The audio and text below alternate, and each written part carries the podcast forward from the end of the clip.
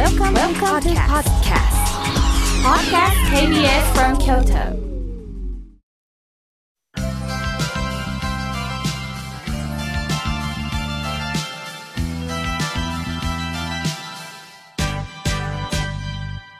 心が笑顔になるには栄養剤が必要です。あなたには心の健康の秘訣、栄養剤はありますか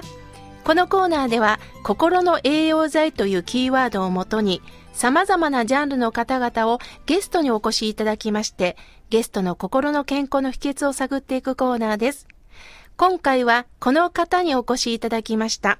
同社大学研究開発推進機構特別任用助手宮武義行さんです。宮武さん、よろしくお願いします。どうぞよろしくお願いします。研究開発推進機構特別任用助手。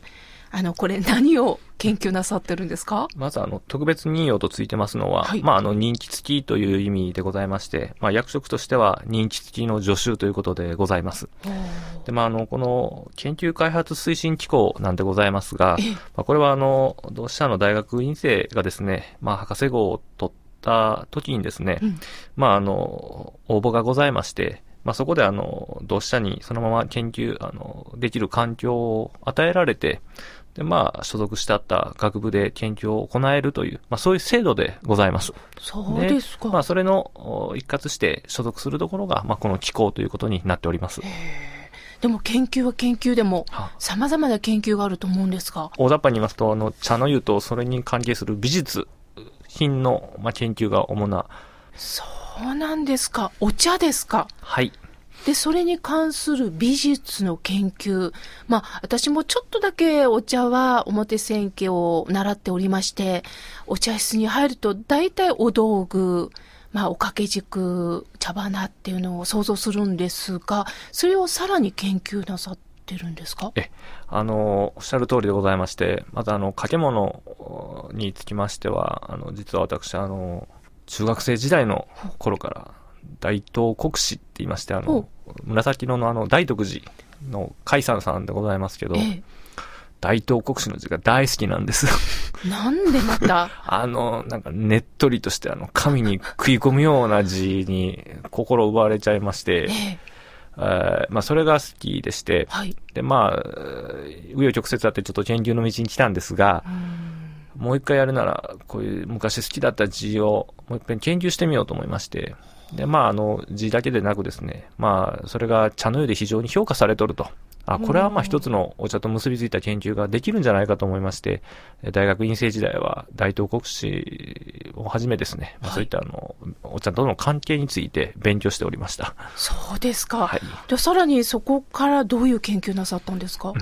大学院時代にですね、大東国史と、あの、ローマ字でちょっと入力を間違えて、そのままインターネットで検索をかけましたら、はい。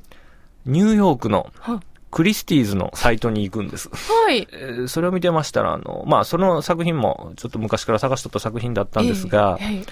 溝口家っていう家が持っとったと書いてあるんですえね。ええで、調べてみたら、新潟のあの、柴田という土地がございまして、まあ、そこの、要はお染めておった溝口家っていうところの、まあ、急増品であったと。ええまあ、そこからですね、まあ、溝口家の急増品と、まあ、茶の湯に関する研究ということで、ちょっと範囲を広げまして、はい。はい今研究を進めております。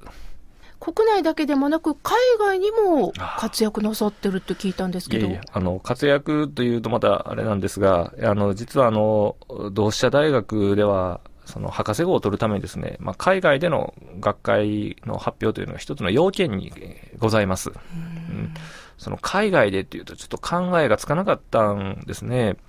で、いろいろ探してみてもないです。まあそういう時にですね、たまたまあの、同志社大学の矢野玉木先生と、あとサンフランシスコ州立大学の緑マッケオン先生という方がおられまして、まあこのお二人がその、こ茶の湯に関する国際会議をこう立ち上げるということで、まあ、ちょっと私もお手伝いという形で参加させていただきました。まあ、それ以後、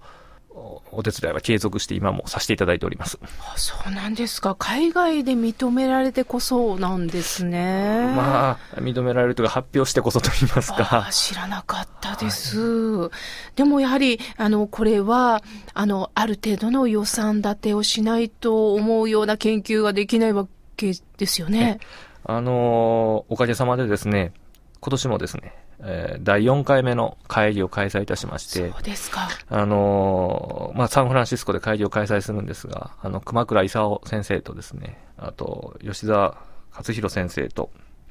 あと、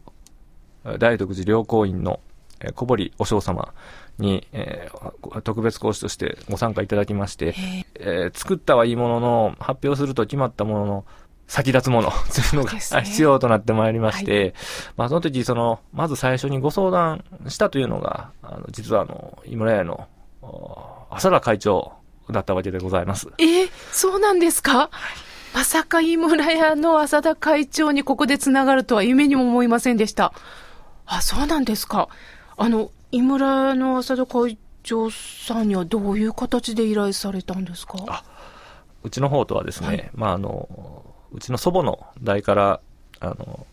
お付き合いがございまして、あ、そうなんですか。あの、井村屋さんの創業者の井村二郎様とですね、うちの祖母が非常にお世話になっておりまして、はいまあ、あの、うちがあの、井村屋さんの茶道部の、ちょっと稽古場になっております。ああ、そうでしたか。で、まあ、毎週月曜日にですね、まあ、仕事終わられた方があ来られて、で、まあ、祖母と母が、あの、まあ、教えるという形をとっておりまして、まあそういったご縁とですね、あともう一つは、井村屋さんの支社がですね、井村屋 USA という会社があございまして、はい。